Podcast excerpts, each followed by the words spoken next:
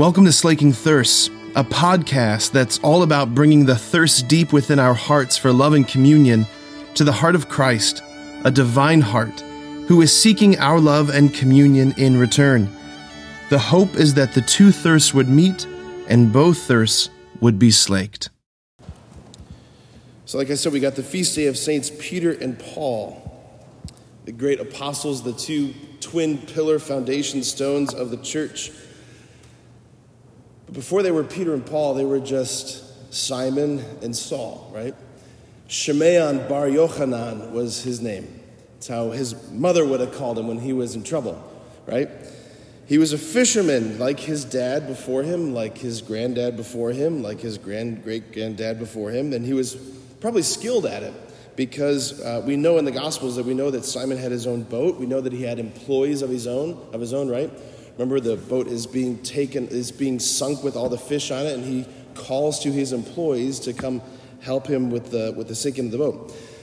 Simon was probably multilingual a little bit, right? He, uh, just like most people actually were back in that day, he spoke Aramaic, which was the common tongue of, uh, of the day, but also some Greek for business purposes, right?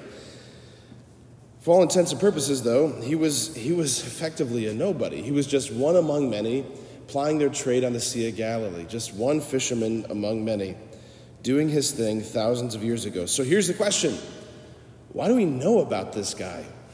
Why do we know about him? Why do we know his name was changed to Kepha in the Aramaic, right? Petros in the Greek.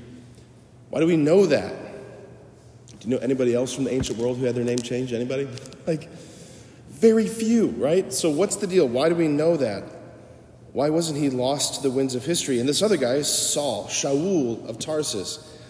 There were a lot of other Roman born Pharisees living at the time of Christ, zealous Pharisees, zealous for the laws of Israel and the religion of, of uh, their God. Why don't we know any of their names?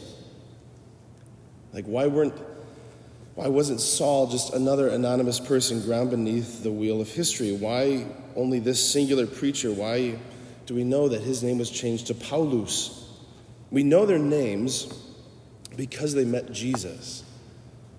That's why we know their names, because they met Jesus. Like the real Jesus, the living Jesus, the Jesus who transforms lives, right? The healing love of Jesus. They let Jesus get really close to them. And Jesus transformed them into something so much more than what they were beforehand.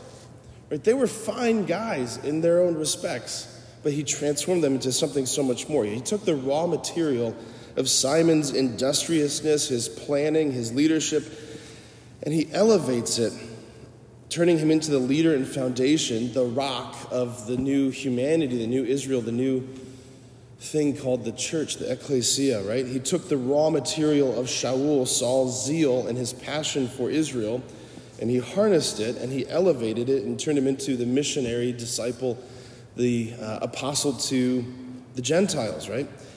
This is how this works in, in, in, our faith. Grace builds upon nature, it doesn't break down nature. This goes back to what I was preaching yesterday on the feast of St. Irenaeus. The glory of God is man fully alive. When God comes closer to the creature, the creature is not obliterated or destroyed as in ancient Greek mythology or the other Greek myths or the other ancient myths. When God draws close, the creature is magnified, the creature is transformed. As God drew closer and closer into Simon's humanity, Jesus drew out of it a Peter. As he drew closer and closer into Saul's humanity, he drew out of it a Paul, right? That's how this works. The bush in the Old Testament was on fire but not consumed. That's how this works.